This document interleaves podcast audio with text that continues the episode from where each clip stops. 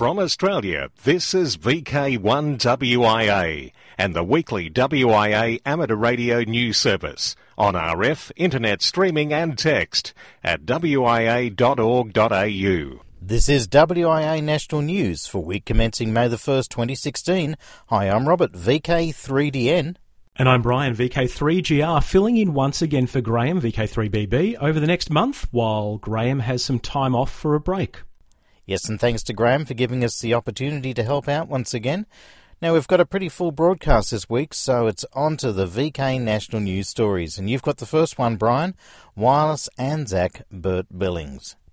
On the broadcast last week, Graham VK4BB told how Bert Billings, of the Melbourne Bayside suburb of Brighton, was an early pioneer that became the first and last wireless ANZAC. An article to appear in Amateur Radio magazine by Jim Gordon VK3ZKK, former manager of the Australian Army Signals Museum at McLeod in Victoria, traces his exploits from having sent the first Army wireless message in Victoria. Listeners to VK1WIA last week heard of how Billings served in World War I initially at Gallipoli and beyond that throughout the Great War. The article in Amateur Radio will look at the very early years of Bert Billings, born at Avenel in Victoria, 1894, the son of a railway station master. His schooling included a merit certificate at 15, then started work in the local post office as a telegraph messenger, and after further education at the Working Men's College, now RMIT Melbourne, to become a junior clerk at the St Kilda Railway Station. With the formation of the Commonwealth of Australia, the Corps of Signallers was formed on the 12th of January 1906, with Billings enlisting in 1912. Being a clerk in the Victorian Railways required him to be a telegraphist, and he also had his own experimental wireless station with a call sign of XJP. Wireless equipment included self-wound coils, homemade variable condensers, an accumulator for power that had to be recharged at an electric substation, an old car ignition spark coil, a crystal detector and headphones. He had regular Morse code contacts with a friend nearby and could receive telegram signals from coastal steamers. Already a wireless experimenter and accomplished telegraphist, he gravitated to Army signals. His war service and civilian life has been preserved thanks to content of two self-published books. The article by Jim VK3ZKK and an earlier report in the same journal acknowledged Bert Billing, ex-JP, was the first and last wireless ANZAC. And thanks to Jim VK3PC for that story. ANZAC Day Special Amateur Radio Event, organised by the School Amateur Radio Club Network and the Melbourne Region Scouts and held on ANZAC Day, it attracted some 200 school children, scouts and their families. The all-day event was at the first Bentley Scout Hall, Patterson Road, Bentley in southern Melbourne. Highlights included a high-altitude balloon launch, a moving ANZAC Day ceremony, and many radio-related activities and displays. The progress of the balloon, which was tracked by local radio amateurs, was closely monitored by the children on their mobile devices. The soldering activity and historic radio display attracted a lot of attention. Julie VK3FOWL and Joe VK3YSP, who were the main organisers, expressed many thanks to all involved, and it seems to have become an annual event. Now, on to some news about the upcoming WIA AGM and a balloon launch for the AGM. Yes, a Pico party-type balloon is to take to high altitudes, hopefully floating over the South Pacific and including a greeting message to the Wireless Institute of Australia General Meeting and Conference on Norfolk Island. Trackers will hear the payload JT9 packets with the message WIA AGM VK9WI from the balloon PS65, along with the normal data of its location, altitude, temperature and battery condition. Andy VK3YT has prepared the flight and the software payload, the latest in his series of such Pico balloons, solar-powered balloons that have encircled the globe. The greeting message is in response to a request from the WIA, and Andy VK3YT humbly accepted such a challenge. He explains that the transmission schedule has the greeting message and the first packet twice per hour when the battery is charged.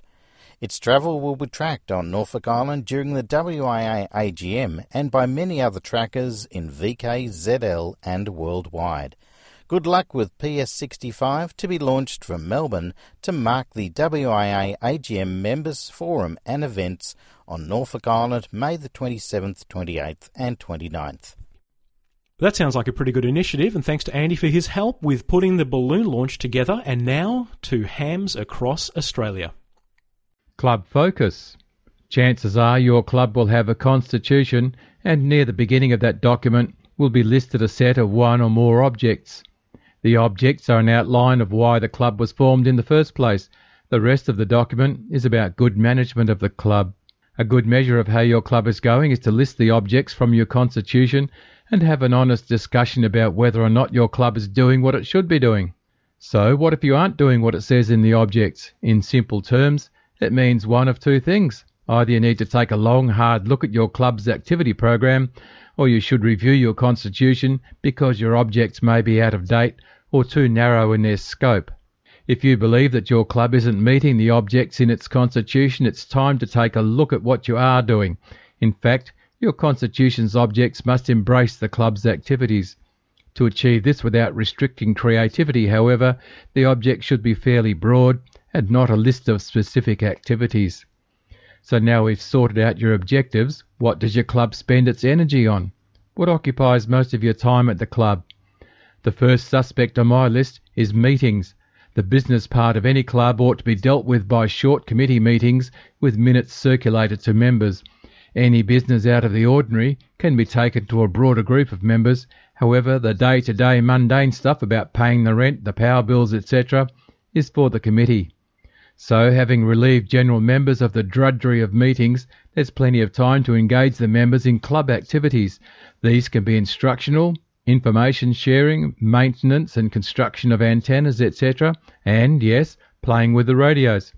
By a simple process of doing away with the unnecessary and replacing it with the fun stuff, your club will become focused, more interesting, and members will enjoy attending club meetings and activities. I'm Bob VK6POP.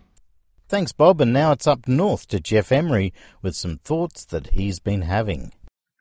Hello, I'm Geoff Emery VK4ZPP, and I've been thinking. Perhaps the most powerful expression of hope in the 20th century was the speech by Martin Luther King. Dr. King will always be remembered for his I Have a Dream speech, which spelled out the desire for equality of a section of the American community. The listing of points and the reasons that have been given by the WIA takes some 22 pages in a submission to the ACMA. You won't find the poetry of I Have a Dream, but for Australian amateurs these are the hopes for licence conditions in the future. You can find the letter on the Institute web pages. I think the distinction, apart from the scope of the issues, is that in spelling out what can be imagined of the future of electronics technology and mating it with the future of governance of communications is both an exercise in crystal ball gazing and the ideology followed by the regulator and successive governments. If you can get your teeth into this submission, there is a multiplying of the options that science and industry are making available, and this is seen as a reasonable request for our licences to reflect this within amateur radio. All Australian amateurs will have the benefits of this renewal, thanks to the Wireless Institute of Australia. I'm Geoff Emery, and that's what I think. How about you? Thanks, Geoff. And now to international news with a thanks to IARU, RSGB, SARL, Southgate Amateur Radio Club, the ARRL, Amateur Radio Newsline, NZART, and the worldwide sources of the WIA. Easier to operate while visiting the Rio Olympics. Radio amateurs hoping to operate in Brazil during the 2016 Olympic Games have been invited to do so through an initiative of the Brazilian Amateur Radio League, Labre, that reduces the normal hassles. IARU Region 2 News Editor Joaquin Solana XE1R reports that foreign radio amateurs in Brazil for the Olympics of August and September will be able to operate whether or not a reciprocal agreement exists. Labre has obtained a fee-free license for such visitors after negotiations with Anatel, the Brazilian telecommunications regulator. Those wanting to operate should send Labre an email scanned copy of a valid passport identification, amateur license copy, and a list of cities with dates. There has been no news yet if there'll be a special event station or call sign for the Rio Olympics. Further information in English at labre, labre.org.br/ well, the link is in the text edition. From Australia, this is VK1WIA and the weekly WIA amateur radio news service on RF, internet streaming and text at wia.org.au. So what's in a name? Innovative Solutions in Space. Well, that would be ISIS. The Radio Amateur Society of Thailand report that Innovative Solutions in Space are building the first Thai ham radio satellite, JAISAT-1. The JAISAT-1 CubeSat is planned to carry a linear transponder, and RAST say that the satellite will be constructed by Innovative Solutions in Space. Thailand's regulator, the National Broadcasting and Telecommunications Commission, agreed to provide 9.3 million baht, that's about 375,000 Australian dollars, in funding over 2 years for the RAST-sponsored JAISAT-1 project. And in other news, Romania joins 5 MHz. News has broken that the Romanian telecoms regulator, ANCOM, has granted YO amateurs access to 5 MHz on a scheduled testing basis starting 8th of April 2016 for approximately a year's duration. At the moment, it's limited to 3 kHz wide, 5363.5 to 5366.5 kHz slot, CW, PSK, RTI and WSJT being permitted. Maximum power allowed is 15 watts EIRP.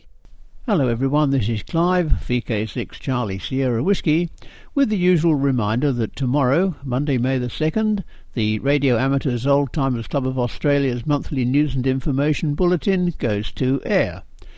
This month, as well as all the usual club news, we feature 3 short talks. One on paddle keyers, another on a grounded semi-vertical antenna, and the third, recollections from operators in G-Land. Everyone, RAOTC members and non-members alike, is most welcome to listen to the program and to join in the callbacks afterwards. There are several ways to hear the broadcast. At 0100 UTC, Bill VK3BR will beam the program northwards from Melbourne on 20 metres on 14.150 MHz upper sideband for Eastern States listeners. An hour later, at 0200 UTC, there will be a 40-metre transmission from Perth on 7088 kHz lower sideband, with a simultaneous transmission via all linked News West repeaters.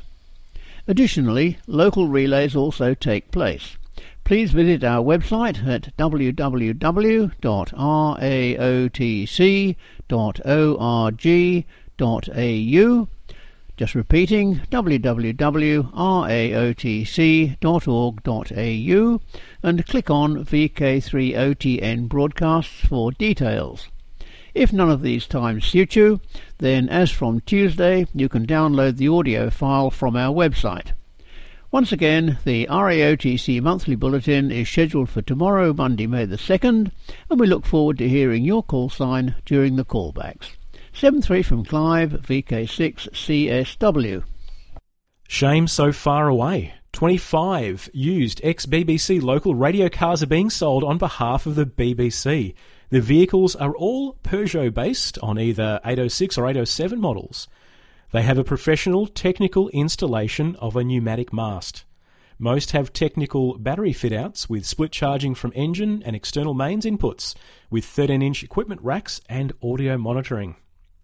Now, hello, can you hear me? An Alabama, USA company has agreed to pay $20,500 in civil penalties to settle charges that it illegally operated cellular phone jamming devices on its premises in violation of FCC rules.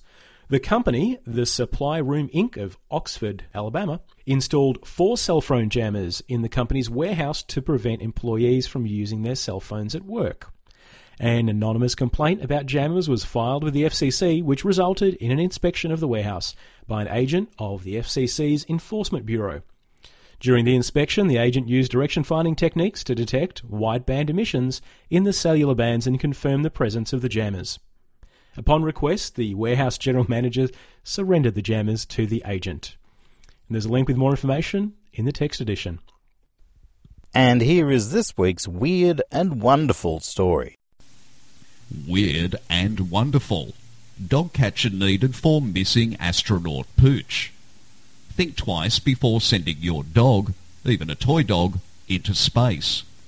We hear more from Amateur Radio Newsline's Jim Damron, November 8 Tango Mike Whiskey. I'm Jason VK2LAW. Find Sam. Those words, preceded by a hashtag, signal the world's focus on social media on the intense search efforts by some London primary school students on locating the plush toy they launched with a helium balloon into space.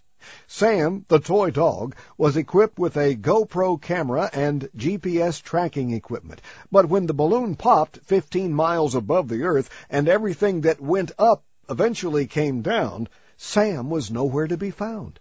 They did not, after all, equip Sam with a map. Radio amateurs, of course, can relate. Trackers, transponders, balloons, and often ground searches are part of the amateur experience for many who enjoy this kind of experimentation.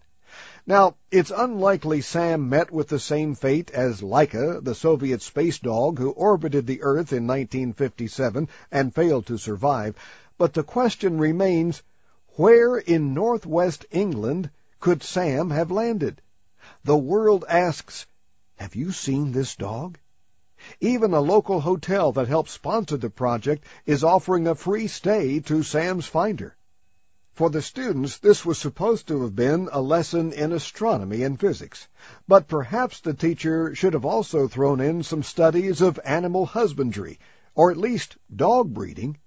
The kids might have decided they'd be better off using a retriever. For Amateur Radio Newsline, I'm Jim Damron, N8TMW. From the Amateur Radio Newsline, I'm editor Karen Eve Murray, KD2GUT, and you're listening to VK1WIA. Thanks, Jason, and now it's to Operational News 2016, Harry Angel 80-metre sprint WIA on Saturday the 7th of May. The 1010 International Summit Contest on August the 6th and 7th, Remembrance Day or the RD Contest is on August the 13th and 14th, and the 36th Alara Contest is to be on the last full weekend in August, that's the 27th to 28th. And now to some important news about the Harry Angel Contest. Good morning, this is Kevin VK4UH, and I'm the contest manager for the Harry Angel Memorial Sprint. And just a reminder that this year's contest will be held on Saturday, May the 7th, which is coming up very soon. The contest was started in 1999 to commemorate the life of Harry Angel, VK4HA, who at the time of his death was the oldest Australian licensed radio amateur.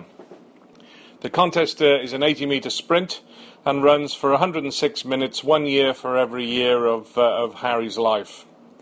A very simple contest aimed at both newcomers to contesting and to established and dyed-in-the-wool contest operators. And it's in four sections. You can enter into the phone only, the CW, a mixed section, and as last year there will be a listeners section.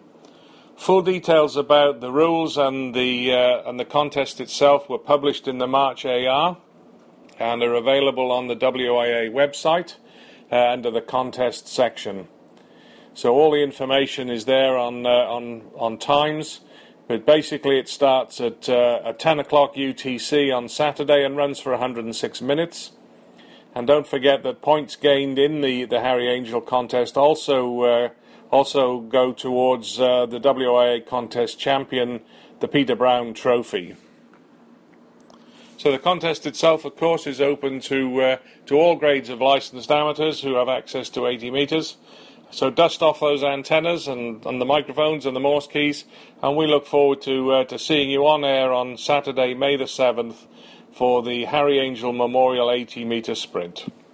This is Kevin VK4UH on behalf of the Redcliffe and District Radio Club, who are the sponsors for the Harry Angel.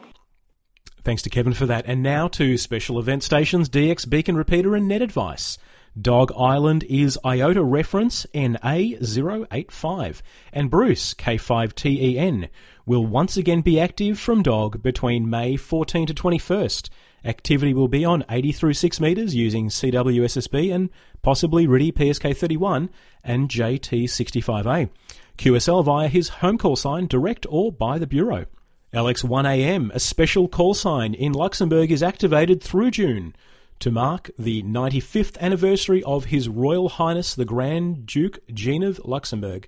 Luxembourg Amateur Radio Union will be working LX1AM on single sideband as LX1EA and LX3X in digital modes. There's a special QSL card that will be sent via the Bureau for this. And Malta 9H. QRV is 9H3DJ until June 1 while on a business trip. Activity is in his spare time and mostly using SSB on 17 metres. QSL to his home call sign of K0MDJ. The other Heard Island de-expedition, VK0LD. The recently ended Heard Island VK0EKD expedition logged more than 75,000 contacts, but the brief, under-the-radar, contemporous VK0LD operation also put a new one into a few more logs. VK0EK logistics team member Mike Coffey KJ4Z operated as VK0LD from California, remotely controlling one of the VK0EK Elecraft K3S operating positions. He used a K3/0 Mini and free remotehams.com RC4 client and remote server software to work 41 stations on 20 metres. On April the 4th, VK0LD transmitted its first CQ from Heard Island on 20 metres CW, with Coffee at the helm from his home in Palo Alto. Over the course of the next 50 minutes, VK0LD logged 41 QSOs across Asia and then Europe as the band began to open up. He recounted, Alan Cheshire VK6CQ is the licensee of VK0LD. On DX Summit, one Australian station declared VK0LD to be a pirate. Not a pirate, KY6R posted in response. Finally, control was handed back to the regular VK0EK operations, Coffee said, but for 50 minutes I was having an amazing, incredible experience of working a pile-up, a top 10 DXCC entity from the other side of the world. Coffee said that the K3/0 setup made it like almost being there. From Australia, this is VK1WIA and the weekly WIA amateur radio news service on RF, internet streaming and text at wia.org.au. The WIA Journal Amateur Radio Magazine for May. Adorning the cover is a group of primary school students at a solar-powered portable amateur satellite station. And inside is an excellent article on the mini satellite antenna rotator by Joe VK3YSP and Julie VK3FOWL. The magazine editor, Peter Freeman of VK3PF, has promised that his recent tryout of the new ICOM IC7300 transceiver will feature in a later review. Meantime, Peter Hartfield, VK3PF, has a product review on the FTM 100DR VHF UHF dual band transceiver, well worth reading. Luke Steele VK3HJ has again returned to the magazine as a scribe and takes on the popular DX column. In CW Today, the column, there's a further discussion by the author Louis Sondi VK5EEE on band usage and conflicts. Among other regular columns is the VHF, UHF, An Expanding World by David Minchin, VK5KK, where among the topics is the El Nino weather pattern and its effects on propagation. The Gift of a Single Sideband by Bob Gilchrist, VK2HH, looks at the arrival of SSB on our bands. And there's also an interesting piece about VK3BM being told to get back on air when Darwin was bombed. Amateur radio magazines sent to WIA members 11 times a year will be in most letterboxes by the end of the week. I'm Barry Robinson, VK3 Papa Victor, and you're listening to VK1 WIA. Thank you, Barry. And now, up north again, to Felix VK4FUQ. I'm Felix VK4FUQ, broadcast monitoring SWL and Scanner News. Air shortwave may shut down. The external shortwave broadcast from All India Radio, AIR, may cease due to high maintenance costs. AIR external service transmissions first began in British India on October 1, 1939, to counter Nazi radio broadcasts directed to Afghanistan, Iran and the Arab nations. 6 transmitters were transferred to the Indian government in 1947. Today the External Services Division broadcasts 57 transmissions daily, with almost 72 hours covering over 108 countries in 27 languages. Is broadcast radio doomed? James Careless writes in Radio World that the BBC is preparing for an internet-only world for broadcasting. He says, conventional radio and television broadcasting are doomed, eventually. Also, one might reasonably assume from reading British Bowl Creative, the BBC's broadcast charter proposal for the next decade of its mandate. The BBC's 10-year broadcast charter is up for renewal in 2016. The proposal is the BEP's funding pitch to Parliament. To be sure, the BBC didn't use the word doomed or put a timetable on it. However, over the next 10 years, we will be moving to an internet-fit BBC to be ready for an internet-only world whenever it comes, states the BBC proposal. For VK1 WIA National News, I'm Felix VK4FUQ Inningham. Radio Amateur Youngtimers. Amateur radio enthusiasts Julie VK3FOWL and Joe VK3YSP Gonzalez are on a mission. They want Australian primary school children to discover the fun of making contact with radio enthusiasts around the world while stimulating their interest in science and technology. Peter Parker, VK3YE, has told us how Joe and Julie featured in the Term 1 2016 issue of Education Today, a school principals magazine. The article at educationtoday.com.au goes on to say, in today's world of broadband networks and social media, amateur radio might seem last century, perhaps even last millennium. But according to the Gonzales, there are amateur radio enthusiasts in every community that are eager to share their expertise with schools. Michael Day, principal of St Kevin's Primary School in Ormond, is an enthusiastic supporter. Last year, his school was one of the first 3 primary schools in Victoria to start an amateur radio club. He said, when I first introduced the school's amateur radio club, I had no idea what a success it would be. We were lucky to have an amateur radio enthusiast within our ranks, and the introduction was driven by this member of staff. The teachers, parents and students are now raving about it. To see the children confidently building electronic kits or talking to other schools over shortwave radio is quite incredible. While the purpose of amateur radio is largely self-education and technical experimentation, many operators around the world form long-term friendships, thereby fostering international goodwill. Historically, strict licensing requirements discouraged participation, but that changed recently, and with simplified licensing, low-cost equipment and no minimum age requirement, there has been a resurgence in participation. Now, unlike Citizen Band, all amateur radio operators are licensed and must identify themselves using their individual call signs.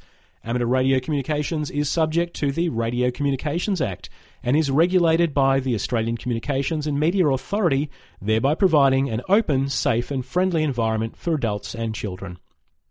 School amateur radio clubs used to be far more common than they are today, says Joe Gonzalez. They were once a refuge for students who didn't quite fit into the often competitive, sports-oriented mayhem of school lunchtimes.